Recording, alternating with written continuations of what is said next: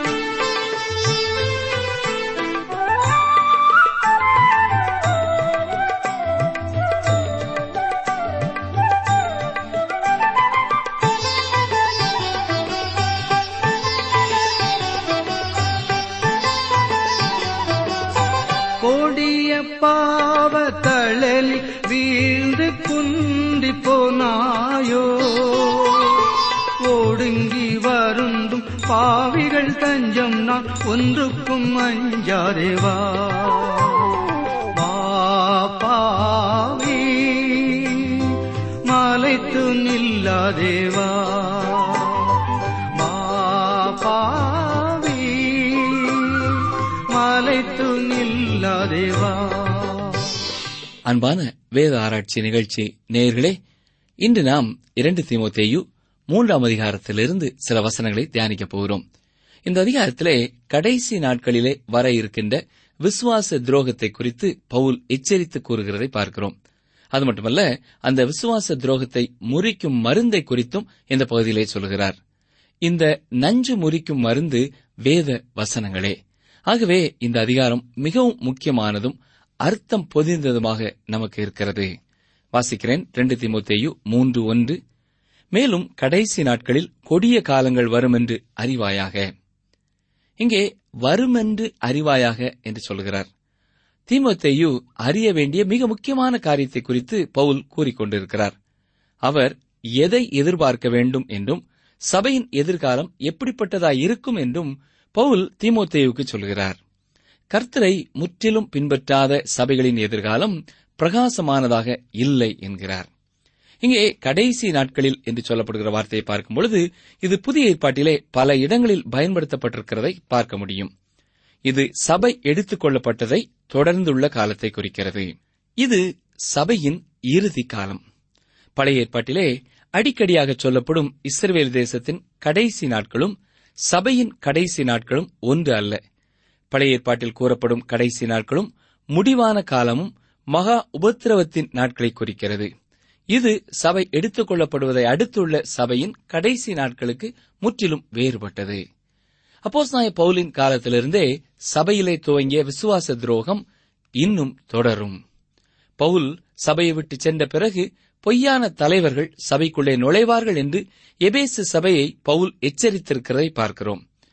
அப்போஸ்தலர் நடபடிகளின் புஸ்தகம் இருபதாம் அதிகாரம் இருபத்தி ஒன்பது முப்பதாம் வசனங்களை சற்றே கவனியுங்கள். நான் போன பின்பு மந்தையை தப்பவிடாத கொடிதான ஓநாய்கள் உங்களுக்குள்ளே வரும். உங்களிலும் சிலர் எழும்பி சீஷர்களை தங்களிடத்தில் இழுத்துக் கொள்ளும்படி மாறுபாடானவைகளை போதிப்பார்கள் என்று அறிந்திருக்கிறேன். இந்த பொய்யான மக்கள் தேவனுடைய வார்த்தையை பிரசங்கிக்க மாட்டார்கள்.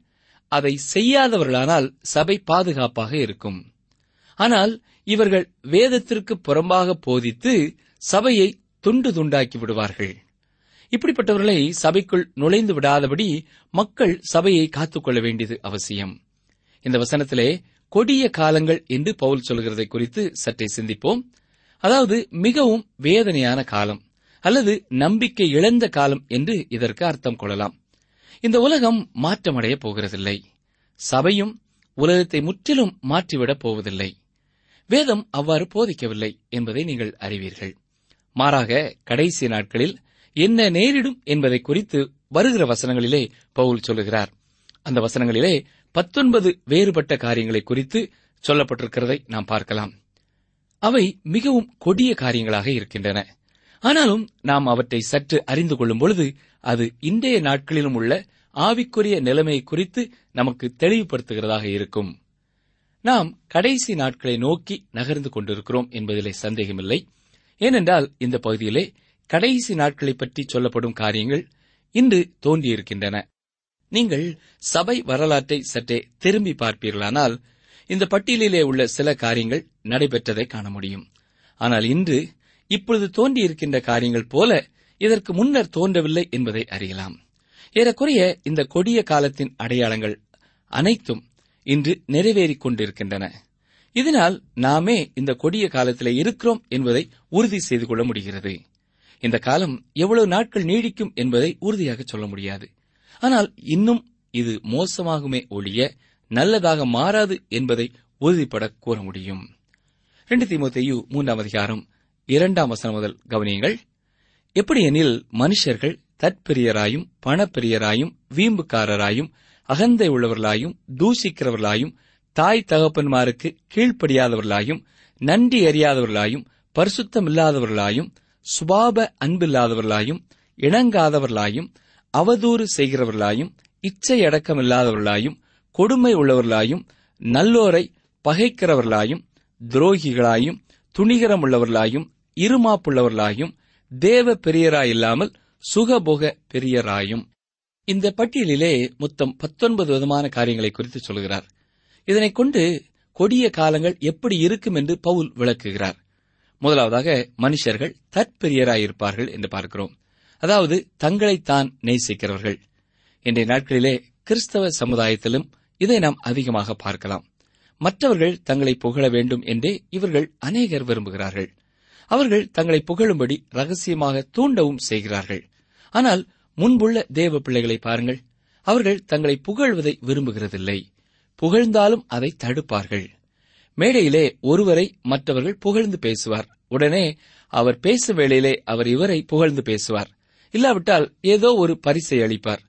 சபைகளிலேயும் இப்படிப்பட்ட பரிதாபமான நிலைமையை இன்றைக்கும் நாம் பார்க்கிறோம். குறிப்பிட்ட பணக்காரர்களை புகழ்ந்தாலே அவர்கள் ஊழியத்திற்கு உதவுவார்கள். எனவே தன்னை நேசிக்கிறவர்கள் இன்று எல்லா மட்டங்களிலேயும் காணப்படுகிறார்கள். அப்போஸ் நாய பவுல் ரெண்டு திமுத்தையு நான்காம் அதிகாரம் மூன்றாம் வசனத்திலே சுய இச்சைகளுக்கேற்ற போதகர்களை சபையார் பின்பற்றுவார்கள் என்று கூறுகிறார். இந்த சுய இச்சைகளுக்கேற்ற போதகர்கள் அந்த சபை மக்களை கண்டித்து உணர்த்த மாட்டார்கள். காரணம் அவரே இச்சைகளுக்குட்பட்டிருக்கிறார். அவர்கள் சபையார் பாவிகள் என்றும் அவர்களுக்கு இரட்சகர் இயேசு தேவை என்பதையும் சொல்வதில்லை. மாறாக அந்த சபை மக்கள் எவ்வளவு சிறந்தவர்கள் என்று புகழுவார். ஆம் தன்னை நேசிக்கிற ஜனங்களை இவ்வாறு நாம் பல இடங்களிலேயும் இன்று காண முடியும். இவ்வளவு தூரம் தன்னை நேசிக்கிற ஜனங்கள் பெருத்து போன ஒரு நிலைமை இதற்கு முன்பு இருந்ததில்லை என்று உறுதிபட கூறலாம். இரண்டாவதாக பண பெரியராயும் காணப்படுவார்கள் என்று வசனம் சொல்கிறது. அவர்கள் பணத்தின் மீது அளவு கடந்த அன்புடையவர்களாக காணப்படுகிறார்கள். இது தற்பெரியராய் இருப்பதை தொடர்ந்துள்ள செயலே ஆகும். ஏனென்றால் தற்பெரியர் பணப்பிரியராயும் இருப்பார்கள். நம்முடைய பழைய சுவாவம் நன்றாக பணத்தை செலவு செய்து வசதியாக வாழ தூண்டும். அப்போ நாய் பவுல் ஒன்று தீமுத்தையோ ஆறாம் அதிகாரம் பத்தாம் வசனத்திலே சொல்வது நினைவில் இருக்கிறதா? பண ஆசை எல்லா தீமைக்கும் வேறாயிருக்கிறது என்கிறார். பணம் தீமை அல்ல பண ஆசையே தீமை. நாம் பணத்தை குறித்து எவ்வாறு சிந்தித்து செயல்படுகிறோம் என்பதிலேயே தீமை பிறக்கிறது. பேராசை என்பது சொத்தை சேர்ப்பதிலே மட்டும் வெளிப்படுவதில்லை பணத்தை பயன்படுத்துவதிலேயும் வெளிப்படுகிறது. மூன்றாவதாக வீம்புக்காரராயும் அவர்கள் இருப்பார்கள் என்று வேதம் சொல்கிறது. அதாவது இவர்களுடைய நடையை வைத்தே இவர்களை பற்றி தெரிந்து கொள்ளலாம். இவர்கள் ஆணவமாக நடந்து செல்கிறவர்கள். மயிலை போன்ற நடை இவர்கள் நடை. தங்களுக்குள்ளே பெருமை இருப்பதனால் தான் தான் பெரியவர்கள் என்ற எண்ணத்தோடே செயல்படுவார்கள். நான்காவதாக அகந்தை உள்ளவர்களாயும் அதாவது பெருமை கொண்டவர்களாயும் இந்த கொடிய நாட்களிலே மனிதர்கள் இருப்பார்கள் என்று சொல்லுகிறார் ஐந்தாவதாக தூஷிக்கிறவர்களாயும் என்பதை மற்றவர்களை திட்டிக் கொண்டே தீர்கிறவர்களாய் இருப்பார்கள் என்று அர்த்தம் கொண்டால் சிறந்ததாக இருக்கும். இவர்கள் தேவையல்லாமல் மற்றவர்களுடைய காரியங்களிலே தலையிடுகிறவர்கள். பின்னர் ஒவ்வொருவரையாக குறை கூறி சண்டையிட்டுக் கொண்டு திட்டிக் கொண்டு தெரிகிறவர்கள். ஆறாவதாக தாய் தகப்பன்மாருக்கு கீழ்ப்படியாதவர்களாயும் இவர்கள் இருப்பார்கள் என்று பார்க்கிறோம். இதையும் நீங்கள் தெளிவாக இன்று சமுதாயத்திலே பார்க்கலாம் இல்லையா? எத்தனை லட்சக்கணக்கான வாலிப சகோதர சகோதரிகள் தங்கள் பெற்றோருக்கு கீழ்ப்படியாத எதிராக செயல்பட்டுக் கொண்டிருக்கிறவர்களாய் இருக்கிறார்கள் என்பதை கண்கூடாக நாம் காண்கிறோம். இதனால் எத்தனை குடும்பங்களிலே கண்ணீர் எத்தனை குடும்பங்களிலே வேதனை இல்லையா? ஏழாவதாக அவர்கள் நன்றி அறியாதவர்களாயும் இருப்பார்கள். அநேகர் மற்றவர்களிடத்திலிருந்து எத்தனை இரக்கத்தையும் நன்மையையும் பெற்றாலும் அவர்கள் அதற்கு நன்றி தெரிவிக்கிறதே இல்லை. நன்றி சொல்லும் எண்ணம் உள்ளத்திலே இருந்தால்தான் நம்மை அறியாமலேயே ஒரு நன்மையை பெற்றுக் கொள்ளும் பொழுது நன்றி சொல்லும் வார்த்தைகள் வெளியே வரும். அதே போல அநேகர் தேவனிடத்திலிருந்து அனைத்து காரியங்களையும் பெற்றுக் கொள்வார்கள் ஆனால் தேவனுக்கு நன்றி பலி ஸ்தோத்திர பலி ஒருபொழுதும் செலுத்துகிறதில்லை. இவையெல்லாம் நன்றி இல்லாத தன்மை. நம்முடைய உள்ளத்திலே ஒருவேளை நன்றி உணர்வு இருந்தாலும் அதை சொல்லிலே செயலிலே காண்பிக்க வேண்டும். எட்டாவதாக பரிசுத்தம் இல்லாதவர்களாயும் காணப்படுவார்கள் என்று பார்க்கிறோம். அதாவது தீட்டான ஒரு வாழ்க்கை. தேவனுக்கு விரோதமான செயலிலே ஈடுபடுவார்கள். அவருடைய பேச்சும் வாழ்க்கையும் தேவனுக்கு பிரியமில்லாததாக இருக்கும். அவர்கள் தேவனுடைய பிள்ளை எனப்பட்டாலும் உண்மையாக தேவனுடைய பிள்ளையாக இருக்க மாட்டார்கள். ஒன்பதாவதாக சுபாப அன்பில்லாதவர்களாயும் காணப்படுவார்கள். அதாவது சுபாவத்திற்கு அப்பாற்பட்ட உணர்வுடையவர்களாக இவர்கள் இருப்பார்கள். இன்றைய நாட்களிலே ஆண் புணர்ச்சி ஒரு பாவமாக கருதப்படாமல் அதை ஒரு சாதாரணமாக காரியமாக அநேக நாடுகளிலே கருதுகிறார்கள். இது உண்மையில் பாவமே.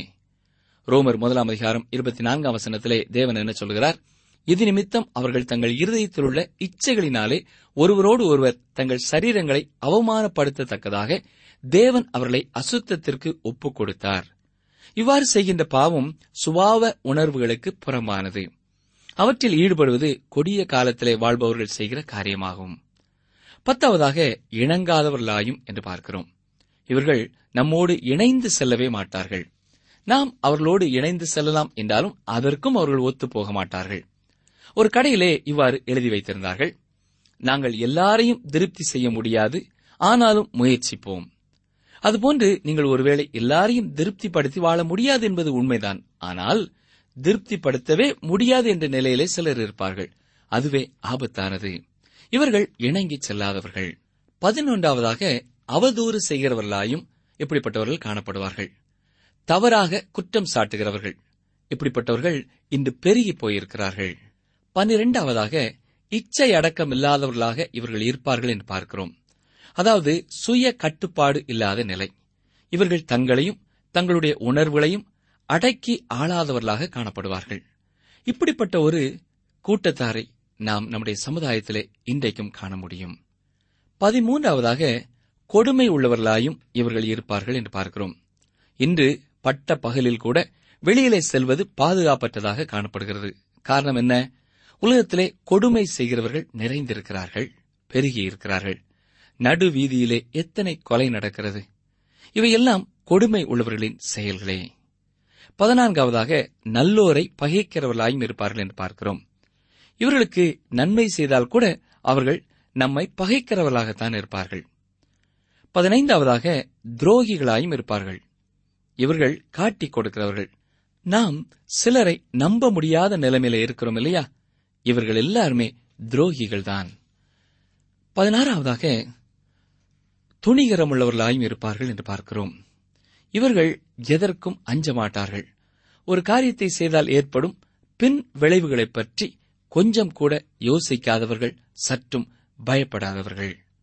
பதினேழாவதாக இருமாப்புள்ளவர்களாயும் இருப்பார்கள் என்று பார்க்கிறோம்.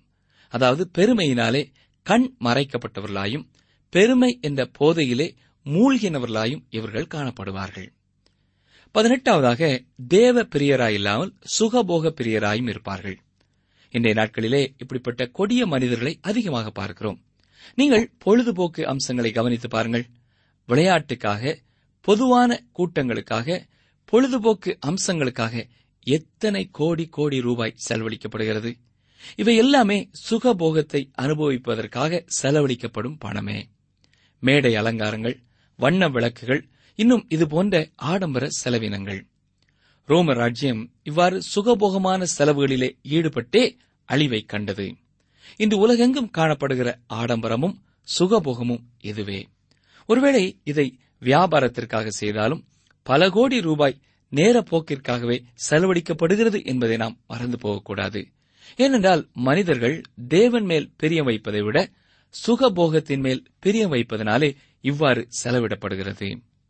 பத்தொன்பதாவது காரியத்தை குறித்து அடுத்த வசனத்திலே பார்க்கிறோம்.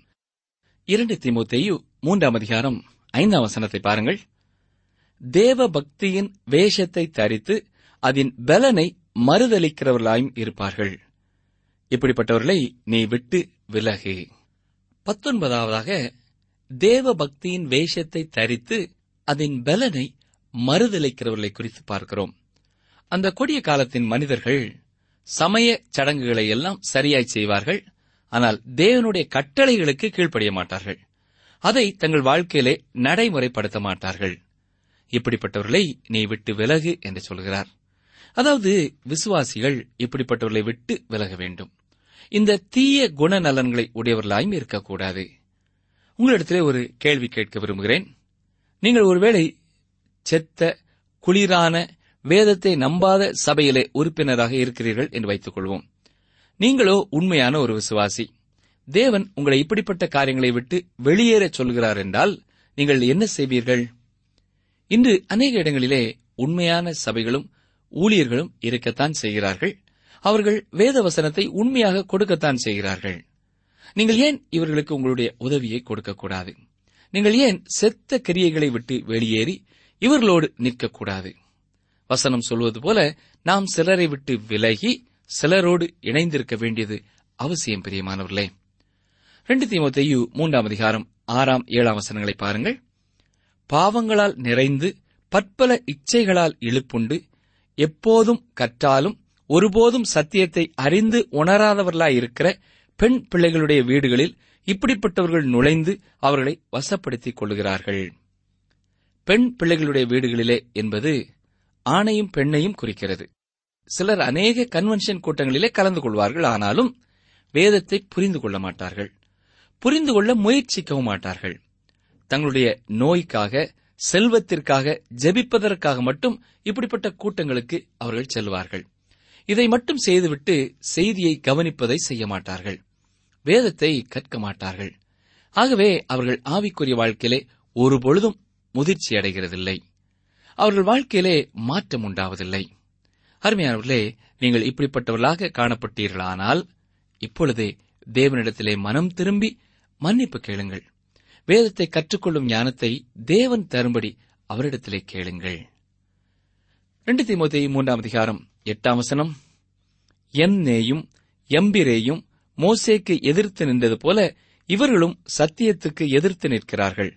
இவர்கள் துர்ப்புத்தியுள்ள மனுஷர்கள். விசுவாச விஷயத்தில் பரீட்சைக்கு நில்லாதவர்கள். எம்னேயும் எம்பிரேயும் என்று கூறப்படுகிற இவர்கள் இரண்டு மந்திரவாதிகள். மோசே அற்புதங்களை செய்தபோது பார்வோன் கூப்பிட்டுவிட்ட மந்திரவாதிகளில் இவர்கள் இருவரும் இருந்தார்கள். அப்போஸ் பவுல் இந்த பெயர்களை நமக்கு தெரிவிக்காவிட்டால் நாம் அந்த மந்திரவாதிகளின் பெயர்களை அறிந்திருக்க முடியாது. அதே வேளையிலே பவுல் இந்த பெயர்களை எங்கிருந்து பெற்றிருப்பார் என்பதை குறித்து அநேக கருத்துக்கள் தோன்றியுள்ளன. இதற்குரிய எளிமையான பதில் என்னவென்றால் பரிசுத்த ஆவியானவர் பவுலுக்கு வெளிப்படுத்தியிருப்பார் என்பதே. இந்த இரண்டு பெயர்களும் பெரிய காரியத்தை நமக்கு தராவிட்டாலும் பவுலுக்கு இதை தேவன் வெளிப்படுத்தினார். மோசைக்கு எதிர்த்து நின்றவர்களை பற்றியும் அவர்களுடைய தனிப்பட்ட பெயர்களையும் தேவன் கூறினார். யாத்ராமம் ஏழாம் அதிகாரத்திலே இதை பற்றிய காரியத்தை விரிவாக நாம் பார்க்கிறோம். யாத்ராமத்திலே காணப்படுகிற இந்த செய்தி நமக்கு ஒரு சத்தியத்தை விளங்க பண்ணுகிறது. அதாவது சாத்தானுக்கும் வல்லமை உண்டு. அது மட்டுமல்ல அவன் தேவன் செய்கிறது போலவே சில காரியங்களை பின்பற்றி செய்வான். இந்த எண்ணேயும் எம்பிரேயும் சாத்தானுடைய வல்லமையினாலே அற்புதங்களை செய்தவர்கள். மோசேயோ தேவனுடைய வல்லமையினாலே செய்தார். இதற்காகவே அவர்களை பற்றி இந்த வசனத்திலே பெயர்கள் கொடுக்கப்பட்டிருக்கிறது என்று நம்பலாம். இன்றைய நாட்களிலேயும் சாத்தான் தேவனுடைய வல்லமையான செயல்களை பின்பற்றி சில காரியங்களை அற்புதங்களை செய்ய முடியும். இன்றும் அவன் அப்படி செய்கிறான். ஒன்று யோவான் நான்காம் அதிகாரம் முதலாம் வசனத்திலே யோவான் நம்மை இவ்வாறு எச்சரிக்கிறார். பிரியமானவர்களே உலகத்தில் அநேக கள்ள தீர்க்க தரிசிகள் தோன்றியிருப்பதினால் நீங்கள் எல்லா ஆவிகளையும் நம்பாமல் அந்த ஆவிகள் தேவனால் உண்டானவைகளோ என்று சோதித்தறியுங்கள் என்று சொல்கிறார். ஆம் சாத்தான் தேவனுடைய வல்லமையை பின்பற்றி அதே போல சில காரியங்களை செய்ய முடியும். எனக்கு அருமையான சகோதரனே சகோதரியே இன்று நடைபெறும் அநேக அற்புதங்களை பார்க்கும் பொழுது நாம் பயப்பட வேண்டிய நிலைமையில இருக்கிறோம். ஏனென்றால் எல்லாமே தேவ வல்லமையால் தான் செய்யப்படுகிறதா? இல்லை என்றால் தேவ வல்லமையைப் போல போலியாக செயல்படும் சாத்தானிடத்திலிருந்து வருகிறதா என்ற சந்தேகம் வருகிறது. நீங்களும் கூட யோவான் கூறினது போல எல்லா ஆவிகளையும் நம்பாமல் சோதித்து அறியுங்கள். அடுத்ததாக இவர்கள் துர்புத்தியுள்ள மனுஷர்கள். விசுவாச விஷயத்திலே பரீட்சைக்கு நில்லாதவர்கள் என்று வசனம் சொல்கிறதை கவனிக்க வேண்டும். இந்த துர்புத்தியுள்ள மனுஷர்களுக்கே எம்னேயும் எம்பிரேயும் எடுத்துக்காட்டாக சொல்லப்பட்டார்கள். அது மட்டுமல்ல இவர்கள் விசுவாசத்தை முற்றிலும் ஒதுக்கியவர்கள். அதை பின்பற்றாதவர்கள். இப்படிப்பட்டவர்களை குறித்த எடுத்துக்காட்டுகளை சமீபத்திய வரலாற்றிலேயும் காண முடியும். ஆவிக்குரிய வாழ்க்கையிலே நுழைந்துவிட்ட அநேக முக்கியமான தலைவர்கள் பின் நாட்களிலே அந்த விசுவாசத்தை விட்டுவிட்டதை பார்க்கிறோம். இவர்கள் விசுவாச விஷயத்திலே பரீட்சைக்கு நில்லாதவர்கள். விசுவாசத்தை நிமித்தம் சோதனை வரும்பொழுது ஓடி போகிறவர்கள். இவர்கள் சத்தியத்திற்காக நிற்காதவர்களாயிருப்பார்கள். கடைசி நாட்களிலே வரும் கொடிய காலங்களிலே இப்படிப்பட்ட மனிதர்கள் அநேகரை நாம் பார்க்க முடியும். சரி ரெண்டு திமுத்தையு மூன்றாம் அதிகாரம் ஒன்பதாம் வசனத்தை பாருங்கள். ஆனாலும் இவர்கள் அதிகமாய் பலப்படுவதில்லை. அவ்விருவருடைய மதிகேடு எல்லாருக்கும் வெளிப்பட்டது போல இவர்களுடைய மதிகேடும் வெளிப்படும். அருமையானவர்களே இந்த அநேகர் ஆவிகளின் உலகத்தோடு தொடர்பு கொள்ளும் காரியத்திலே அதிகம் ஈடுபடுகிறார்கள். அவ்வாறு நீங்கள் ஆவிகளோடு தொடர்பு கொள்ள விரும்பினால் தொடர்பு கொள்ள முடியும். ஆனால் ஒரு பெரிய ஆபத்தோடு விளையாடுகிறீர்கள் என்பதை மறந்து போகக்கூடாது. அமெரிக்க ஐக்கிய நாட்டிலே ஒரு பேராயர் இந்த விதமான காரியத்திலே ஈடுபட்டார். இவர் ஒரு திறமையானவர். ஆனால் இவருக்கு ஆவிகளின் உலகத்தை குறித்து மிகவும் ஆவல் உண்டு. எனவே அதிலே ஈடுபட்டு வேதத்தின் மீதிருந்த நம்பிக்கையை முற்றிலும் விட்டுவிட்டார். ஆகவே அவர் பாலஸ்தீனத்திற்கு சென்று வேத சத்தியங்கள் யாவுமே பொய் என்று நிரூபிக்க முயற்சித்தார். ஆனால் அவரால் அதை செய்ய முடியவில்லை. அவர் அந்த பாலைவன பகுதியிலே செல்லும் பொழுது சாகும்படியான நிலை ஏற்பட்டது. ஆனால் அவர் தப்பினார். ஆம் சாத்தானுடைய வல்லமையோடு செயல்படும் காரியங்களும் பலப்படுவதில்லை தொடர்ந்து செல்வதில்லை. இந்த பொருளாதார உலகத்திலே அவசர விஞ்ஞான உலகத்திலே வாழ்கிறவர்கள் இன்று தேவனுடைய வல்லமையை அதேபோல இயற்கைக்கு அப்பாற்பட்ட வல்லமையை நம்பாமல் போனாலும் இன்று அநேக இயற்கைக்கு அப்பாற்பட்ட காரியங்களை கண்டுகொள்கிறார்கள். இருந்த போதிலும் அவற்றிலே பெரும்பான்மையானவை சாத்தானுடைய வல்லமையை குறித்ததே ஆவிகளின் உலகத்தை பற்றியதே. அருமையானவர்களே இவற்றிற்கு மேலான ஒரு தேவனுடைய வல்லமை உண்டு என்பதை நாம் கண்டுகொள்ள வேண்டும். ரெண்டு தீமோத்தேயு மூன்றாம் அதிகாரம் பத்தாம் வசனத்தை பாருங்கள். நீயோ என் போதகத்தையும் நடக்கையையும் நோக்கத்தையும் விசுவாசத்தையும் நீடிய சாந்தத்தையும் அன்பையும் பொறுமையையும் என்று பார்க்கிறோம். தீமோத்தேயு பவுலை நன்கு அறிவார். அப்போஸ்தாய் பவுலின் வாழ்க்கை ஒரு திறந்த புத்தகம் போல இருக்கிறது. ஆகவே தீமோத்தேயு பவுலை பற்றி நன்கு அறிந்திருந்தார். பவுலும் தன்னை பற்றிய காரியங்களை வெளிப்படையாகவே கூறினார். ஆம் அருமையானவர்களே உங்கள் வாழ்க்கை அப்போஸ் நாய பவுலின் வாழ்க்கையைப் போல திறந்த புத்தகமாயிருக்கிறதா? எல்லாரும் அதை வாசித்து கர்த்தரை குறித்து தெரிந்து கொள்ள முடியுமா? சற்றே எண்ணி பார்ப்போம். ஜெபம் செய்வோம். எங்களை நேசிக்கிற எங்கள் நல்ல ஆண்டுவரே கொடிய காலங்கள் வருமென்றும் அந்த காலங்களிலே என்ன என்ன நடக்கும் என்பதையும் அப்போஸ் நாய பவுல் மூலமாய் எங்களுக்கு முன் அறிவித்திருக்கிறதற்காக உமக்கு நன்றி செலுத்துகிறோம். அன்றுவரே இந்த நிகழ்ச்சியை கேட்கிற யாருடைய வாழ்க்கையிலாவது இப்படிப்பட்ட குணநலன்கள் காணப்படும் என்றால் அவருடைய வாழ்க்கையிலே நீரே ஒரு விடுதலையை தர வேண்டும் என்று கெஞ்சுகிறோம். முதலாவது தங்களுடைய வாழ்க்கையிலே இப்படிப்பட்ட பிரச்சனை இருக்கிறது பாவம் இருக்கிறது குறைவு இருக்கிறது என்பதை உணர்ந்து கொள்ளும் உணர்வுள்ள இருதயத்தை தாரும். இரண்டாவதாக அவர்கள் உண்மை நம்பி உண்மையிலே தங்கள் விசுவாசத்தை வைக்க அவர்களுக்கு உதவி செய்யும். உம்மை விசுவாசிப்பதனாலே கிடைக்கும் வல்லமையையும் வெற்றியையும் அவர்கள் பெற்று அனுபவிக்க நேரே கிருபை தர வேண்டும் என்று கெஞ்சுகிறோம். எங்களுடைய வாழ்க்கை எப்பொழுதும் மற்றவர்களுக்கு திறந்த ஒரு புத்தகமாக எங்கள் வாழ்க்கையிலே மற்றவர்கள் கிறிஸ்துவை காணும் வாழ்க்கை வாழ்கிறவர்களாக காணப்பட ஒவ்வொரு நாளும் எங்களை காத்துக்கொள்ள உம்முடைய சமூகத்திலே நாங்கள் படைக்கிறோம். ஏசு கிறிஸ்துவின் நாமத்தினாலே தாழ்மையோடு வேண்டிக் கொள்கிறோம் பிதாவே. அமேன் அன்பர்களே இன்றைய நிகழ்ச்சியை இத்துடன் நிறைவு செய்கிறோம். நீங்கள் உங்கள் கருத்துக்களை எங்களுக்கு எழுத வேண்டிய முகவரி வேத ஆராய்ச்சி டிரான்ஸ்வர் ரேடியோ தபால் பெட்டி எண் நூற்று முப்பத்தி நான்கு திருநெல்வேலி இரண்டு தமிழ்நாடு. எங்கள் தொலைபேசி எண்களை குறித்துக் கொள்ளுங்கள். ஒன்பது நான்கு நான்கு இரண்டு இரண்டு ஐந்து இரண்டு ஆறு இரண்டு ஏழு. மற்றும் ஒரு தொலைபேசி எண் ஒன்பது ஐந்து எட்டு ஐந்து நான்கு ஆறு பூஜ்ஜியம் நான்கு ஆறு பூஜ்ஜியம். எங்கள் இமெயில் முகவரி Tamil DTP at radio eight eight two dot com